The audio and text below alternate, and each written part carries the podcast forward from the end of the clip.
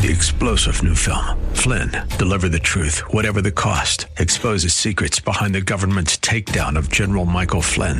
Flynn knew what the intel world had been up to. He ordered the first audit of the use of contractors. This set off alarm bells. He told the truth. He was the most dangerous person for Donald Trump to hire. They had to get rid of Flynn. Flynn, deliver the truth, whatever the cost. Available now. Watch it today. Go to salemnow.com. Salemnow.com. News WTBN Pinellas Park. Up next is Verse by Verse, sponsored by Verse by Verse Ministries. But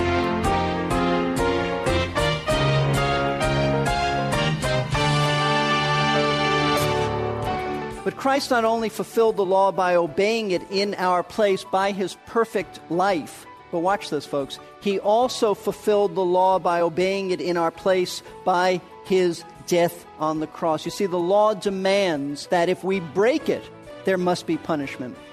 Not just physical punishment, but eternal punishment. It is the condemnation of the law. It is, it is the one who is cursed forever and ever. The law demands that sin be punished. People today sometimes ask, why did Jesus have to die? Why didn't God just decide to forgive us without having to send his own son to be crucified? Well, as we just heard, even the death of Christ was required by the law of God. Today, on Verse by Verse, we will continue a series on the Ten Commandments. Our teacher is Steve Kreloff of Lakeside Community Chapel in Clearwater, Florida. In our last broadcast, Pastor Steve mentioned that there are two dangerous extremes that we must avoid in our view of God's law and the Ten Commandments. Here's Pastor Steve to explain further. So the issue is this if, if we don't arrive at a biblical balance and understand the relationship of grace to law, then I, t- I tell you that we'll fall into one of two extremes. We'll fall into either the extreme of antinomianism, which means no law. You don't have to do law, license to sin. It's the attitude that says, once saved, always saved, do whatever you want. You'll never lose your salvation. Now, the Bible doesn't teach that, but some do teach that. And if, um, if we're not careful, we'll say no law. We're not under any law, so therefore we can do whatever we want. That is antinomianism. No law. Just do as you please. That is a license to sin. Jude speaks about that concerning false teachers a license to sin. Or we could go the other extreme and say all law, all law, all of the laws are in effect. And you know what? If you do that, you've got the same problem that the Apostle Paul faced in the early church. This was the crisis of the early church. Jewish people came along in the early days of Christianity and said, look, You've got these Gentiles coming to faith in Christ. They need to obey the law. The men need to be circumcised. They need to keep every Jewish uh, festival. They need to do all of the ritual cleansings. They need to keep all of the holidays. They need to keep all of the, the kosher foods. And the apostles fought against that. And in every one of Paul's letters, he fights that. That's called legalism. That's called another gospel. That's what the whole letter to the Galatians was about. Paul was the strongest defender, along with all of the apostles, that salvation is by grace alone through faith and that not keeping the law. But ultimately, that's what you end up with. That's what you end up with if you take all law so there, there is a um, important, critical issue in understanding this whole subject. Now, this morning, what I want to do is give you two vital truths about the law, and specifically the Ten Commandments, that will keep us from these erroneous extremes. And they are very, very dangerous. In fact, if you think, well, that's just an ancient issue, nobody really uh, believes all law today, let me tell you they do. As someone who's Jewish, I've been exposed to a lot of Jewish believers, uh, uh, many in the Messianic Jewish uh, movement, who would say that, yes, we are under law. You've got to obey all the Jewish holidays. You've got to obey all of the, uh, the Jewish dietary laws. Don't you dare have ham. Don't you dare have sweet and sour pork. You can't. You think that's not a relevant issue? It is a very relevant issue. Very relevant. Or those who want to go back to all of the civil laws that Israel had. And there are some like that. So let's begin by looking at the first vital truth about the law of Moses that protects us from error, and it is this it is the fact that the law is permanent, the permanence of the law. That's how God intended it. And what I want you to do is look at Matthew chapter 5, the passage that I read to you just before we prayed, in light of how many Christians believe that grace releases them from the obedience to the law of God. It is fascinating to note that Jesus said just the opposite. He said that the law had an abiding and permanent nature, and he said it in Matthew chapter 5. I'll read it to you again, verse 17. Do not think, Jesus said, that I came to abolish the law or the prophets. I did not come to abolish, but to fulfill, meaning I didn't come to, to destroy them. I didn't come to replace them. I didn't come to set them aside. For truly I say to you, until heaven and earth pass away, not the smallest letter or stroke shall pass from the law until all is accomplished. Now, the question is why would Jesus feel compelled to mention that he had not come to abolish or to, to nullify or destroy the law? There's a reason for this. Now, think about this. The Sermon on the Mount, of which these verses are in, were directed was directed at Christ's followers. These words were for the followers of Christ. He said that right at the beginning, verse 1. When Jesus saw the crowds, Matthew tells us, he went up on the mountain and after he had sat down, his disciples came to him. He opened his mouth and began to teach them. This is a sermon for disciples, for believers. Now, just at the outset, let me, let me tell you, it all ties in what, what I told you about the teaching of Chafer and Scofield and others like that. Because what they would do, actually, since Jesus went on to speak about the law, they would say, and they do say, that the Sermon on the Mount is irrelevant for church age believers too. They would say, since he spoke about law, this is for the messianic millennial kingdom. It's for the Jews after the church age. Not so. Not so.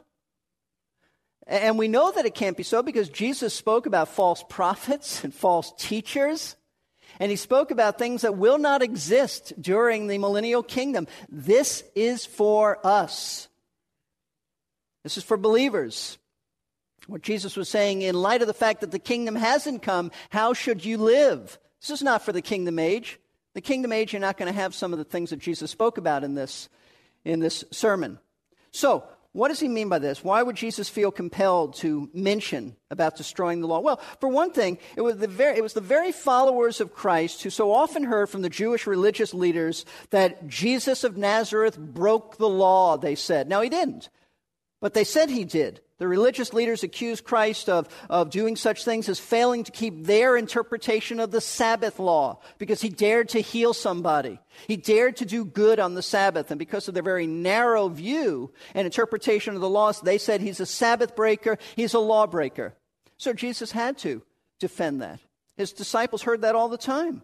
In addition, Jesus didn't teach law keeping as a way of, of meriting salvation. That's what the Jewish religious, religious leaders taught. In fact, if you look at verse 20 of Matthew 5, Jesus nailed it right here when he said, For I say to you that unless your righteousness surpasses that of the scribes and Pharisees, you will not enter the kingdom of heaven. They think that by being good and keeping the Ten Commandments, they're going to get to heaven. Jesus said, You better have something far better than that. And what he meant actually is you need to have my righteousness put on your account because you don't have any righteousness of your own. You're not keeping the law. But the point is, is that Jesus didn't teach what they taught. He taught that he was the way to heaven, not law keeping. It was a new message to them. So Jesus needed to clarify. In addition, Jesus, when he did refer to the law, did not give the traditional rabbinical interpretations of the law. He spoke as one with authority.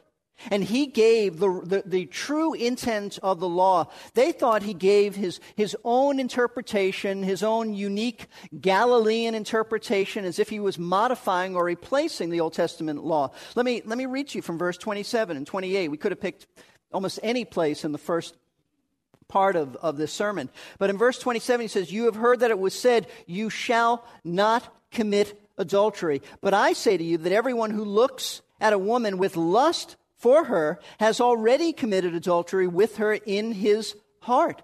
Now, what Jesus was saying is this You've heard from all of your teachers that, that the, the commandment that thou shalt not, shalt not commit adultery is simply if you have not committed the act of adultery, you have not broken the law. He said, But I'm telling you, as the one who gave the law, as the divine Son of God, as the lawgiver, that the intent of the law was never simply the physical act alone. It's part of it. But, but I meant the heart. I meant what you're really thinking. It goes far, far beneath the externals. So Christ was, was not saying that I'm changing it. Uh, he wasn't modifying it. He was saying this is the way it, it always has been. Though you didn't know it, you didn't understand it. And so, to dispel any doubts and confusion as to where he stood concerning the Old Testament law, Jesus makes this, this profound, important statement about not coming to destroy the law or the prophets, which, by the way, means the entirety of the, of the Old Testament. Law in this context doesn't just mean the Ten Commandments, it means the first five books of the Old Testament, the law of Moses. And the prophets means, uh, by that he means the remainder of the Old Testament inspired writers, everybody else, Moses and everybody else, meaning the whole Old Testament. So instead of coming to replace the law with new laws, Jesus said that he actually came to fulfill them. And he added in verse 18 that these laws will never pass away. They are permanent and they will all be fulfilled or, or take place. That's what essentially fulfilled means to complete, to take place. Uh, and let me explain that. What, what did Jesus mean by that? In what way did Jesus fulfill the Old Testament law? The Apostle Paul gave us great insight on this. If you look at Galatians chapter 4, I think once again, Galatians chapter 4 is misunderstood. We don't go deeper enough in the true intent of what Paul meant. But Galatians 4, verse 4 says this But when the fullness of the time came, God sent forth his son, born of a woman. Now, watch this born under the law. We often look at this and say, yes, Jesus was born Jewish. Well, it does mean that, but it means far more than that. It means that though he was the eternal Son of God, he came into this world as one who perfectly obeyed the law of God in, in every one of its aspects. He came as one who subjected himself to the very laws that he laid down, the divine laws that, that you and I find impossible to keep because of our, of our sinful natures. Jesus kept. He kept every one of them and he kept them perfectly. All of them. He kept them, now watch this, as our legal representative, as our substitute. In other words, what we couldn't keep, he kept in our place. And there are a number of statements about that. For example, you don't need to turn there, but John 8 29, Jesus said this, and he who sent me is with me, for he has not left me alone, for I always do the things that are pleasing to him. Jesus was saying, I always obey his laws. Everything I do, the Father is pleased with, because I perfectly obey his laws. In John 8, 46, he said, Which of you convicts me of sin? That's a great question. You have all kinds of problems with me. What sin have I, have I committed? And nobody could answer because he never committed anything, any sin. And in Psalm 40, verse 8, it is a messianic psalm. David is, is looking ahead to the, uh, prophetically speaking of the Lord Jesus. And listen to this Psalm 40, verse 8. It's concerning Christ. I delight to do your will, O my God. Your law is within my heart. Jesus not only perfectly obeyed every aspect of the law, he delighted to do that. He enjoyed it. He lived for that. That was his food. That was his, his drink. That was what life was about. But Christ not only fulfilled the law by obeying it in our place by his perfect life, but watch this, folks. He also fulfilled the law by obeying it in our place by his death on the cross. You see, the law demands that if we break it, there must be punishment. Not just physical punishment, but eternal punishment. It is the condemnation of the law. It is, it is the one who is cursed forever and ever. The law demands that sin be punished. That's why Scripture says, For the wages of sin is death. And it means that the penalty for breaking the law is death, both physical and eternal, which the Bible refers to as hell. Eternal separation from God. That's how holy God is and how sinful we are. And that's the just demands of the law. Therefore, because Jesus Christ, Jesus was our legal representative. In fulfillment of the law, he died for our sins. He died in our place. That's why Scripture says, He who knew no sin became sin for us that we might be made the righteousness of God in Him. You see, in, in Christ's death, God treated Jesus as if He broke all of the law. And yet He had never broken any of the law because He was our legal representative and we've broken the law. But on the cross, God treated him as if he broke all of the Mosaic laws. And when we come to Christ and trust him as our Savior and Lord, he treats us as if we have perfectly kept the Mosaic law, all of it. The righteousness, and you may not realize this, the righteousness we receive at salvation that's put on our account is the righteousness of Christ in perfectly obeying the law. He's not talking about his intrinsic righteousness as deity but he's talking about the righteousness of perfectly obeying the law. God looks at us, if you're a believer in Christ, as one who has perfectly obeyed the law. That's why there's no condemnation for us. It's not just that your sins have been paid for, that's part of it. But it's also that God has placed on your account the very righteousness of Christ in keeping the law. He doesn't look at you as a lawbreaker anymore. Christ obeyed the law in, in our place and took the punishment and condemnation for disobeying the law in our place. Folks, that's, that's mercy. That's grace. Therefore, when Christ said that he had come to fulfill the law, he meant that he is the fulfillment of every part of the law. Listen, all the laws, all of them, point to him. He is the very embodiment of the law. When, when Jesus said that I've not come to destroy but to fulfill it, it's in the same sense of prophecy. He didn't come to, to, to destroy prophecy. He's saying, I'm the embodiment of it. It all points to me, and I fulfill it. That's the sense here. All the laws pointed to him. And by his life and death, he fulfilled every one of them. Let me, let me explain to you, and let's go through this, and I would encourage you to write this down. The law, though the, though the Bible doesn't neatly divide it like this in one verse, it has to be this way because the New Testament clarifies this. The law is broken down into three aspects. First of all, there, is the, there are the ceremonial laws.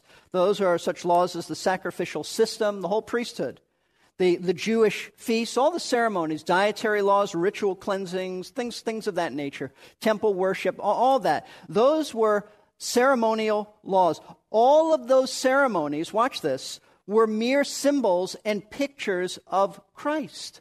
He's the reality, He's the substance. They were types, they were pictures, they pointed to him. We are not obligated to keep these laws. That's, that's the message of, of the book of Hebrews. That whole system is, is placed aside because in Christ it was done away with in the sense that he fulfilled them. He, he is the fulfillment. That's why if you look at Colossians chapter 2, this is, this is important because people want to put us under the bondage of legalism what you can do on certain days and what you can eat and, and what clothes you can wear. It's legalism. And Paul addressed this in many places, but I think it's very pointed in Colossians chapter 2, verse 16. Therefore, no one is to act as your judge in regard to food or drink or in respect to a festival or a new moon or a Sabbath day. You see, those are the ceremonial laws. Notice what he said things which are a mere shadow of what is to come, but the substance belongs to Christ. They're only shadows, they're only pictures. They were fulfilled in Jesus Christ. He indeed is, for example, our Passover, He is our cleansing, He is our Sabbath rest. He is our ultimate sacrifice. He fulfilled that. You aren't under any law to obey certain foods. Now, you can choose whatever you want to eat, but those things are for nutritional purposes, not religious purposes. You can eat whatever you want. It may not all be good for you, but you are not under any Old Testament rule of life as to what you can eat and what you can't eat, or Jewish holidays and feasts and things like that. Remember, God told Peter in Acts chapter 10, he gave him a vision with, with animals all on this white sheet that came down from heaven. He said, Eat whatever you want, Peter. Eat whatever you want. This is to a, uh, an Orthodox Jewish man who had never eaten anything unclean. And the Lord said, Peter, arise and eat. And he was simply saying that that, that, that aspect of the ceremonial laws are done away with in the sense that they're fulfilled in Christ. Jesus didn't destroy them, he simply fulfilled them. Secondly, Jesus also fulfilled all of, and this is another aspect of the law, the judicial laws or the civil codes that governed Israel. These were laws about justice, and we can say, in one sense, Christ fulfilled them because he is the epitome of justice. He, he is just, he is perfectly righteous. But there's also a sense in which he fulfilled them in that the cross marked Israel's rejection of the Messiah. See, these civil codes were for Israel, specifically to how to govern Israel. And the cross marked Israel's rejection of the Messiah. And by virtue of that rejection, God has, and note this, temporarily, not permanently, temporarily set Israel aside as he builds his church today, made up of Jew and Gentile. And the New Testament comes along and makes it clear that the church is not, I repeat, is not mandated to follow these civil laws, these legal codes. You say, well, how do you, how do you know that? Because if we were, then we are to take stubborn children out and stone them to death. That's what the legal code said. Anyone here who's ever been involved in adultery is to be taken out and killed. That's the legal code of the Old Testament. Instead, what the New Testament teaches is that we are to abide by the judicial code set down by the governments that we live under. Romans chapter 13. Now, if you happen to live under a government that says those involved in adultery are to be killed, then that's what happens in that, in that land. But we're not in that land. And, what, and the point is, is that we don't live by those civil laws. We are not Israel. That's, that's uniquely for Israel. But the real, so, so judicial laws, ceremonial laws, all fulfilled in Christ in the sense that, that in his death, they're done away with for us. But the really important question for us is this what about the moral laws? Which are presented in outline form in the Ten Commandments. Are we still obligated to obey them? And the answer, emphatically, dogmatically, is yes. Why? Because the moral laws, watch this, are an expression of God's unchanging holiness. And the way Jesus continues to fulfill those moral laws today is by writing them in the hearts of his people through the ministry of the Holy Spirit. He is still fulfilling them through us. And I want you to see this Romans chapter 8. Now, you know, in Romans chapter 7, the Apostle Paul speaks about his own struggle with the law. And he tells us that he is a sinner. And I am convinced Paul wrote this as a believer. He desires to obey God, he says, in his inward man, but he struggles with it. The things he doesn't want to do, he does. The things that he shouldn't do, he knows he, he does. The things that he wants to do, he doesn't know he's doing, and it's a struggle. He comes out of Romans chapter 7 into Romans chapter 8, and look what he says about the law in verse 8 of Romans chapter, uh, verse 3 rather, of Romans chapter 8. He said, For what the law could not do, weak as it was through the flesh, there's nothing wrong with the law, the problem was our flesh, our sin. God did, sending his own son in the likeness of sinful flesh.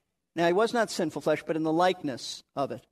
As an offering for sin, he condemned sin in the flesh so that the requirement of the law might be fulfilled in us who do not walk according to the flesh, but according to the Spirit. You realize what Paul is saying? Because of our sinful natures, the law was powerless to either save us or produce any righteousness in us. The law doesn't have that ability. It's not the purpose of the law. But through the death of Christ, God's condemnation against sin was poured out on his own son. And now something wonderful has happened to us. Something great. The very moral laws of God that we once were unable to obey. We once hated these laws. We, we couldn't stand them. Now we are able to obey them because the Holy Spirit has changed our hearts. And not only do we, do we have the power to obey them now, even though we still struggle with sin, you have the power to obey them, and the desire is there to obey them as well. King David wrote that he loved the law of God, he delighted in it. This is a strange thing to most people. To them, the law of God is filled with do's and don'ts that prohibit them from living as they want to live. But to the believer who has been transformed within, there is a desire to know God better and to please Him fully. They want to keep God's law. I want to thank you for joining us today. Here at Verse by Verse, we are thrilled to be able to provide these biblical studies over the radio. We are a listener supported ministry. So, if you're interested in partnering with us financially so that we can continue to produce and broadcast these programs, we invite you to give us a call. The number is 727 239 0306. Next time, we will see how Christ used the law as a tool for witnessing. Please join us then.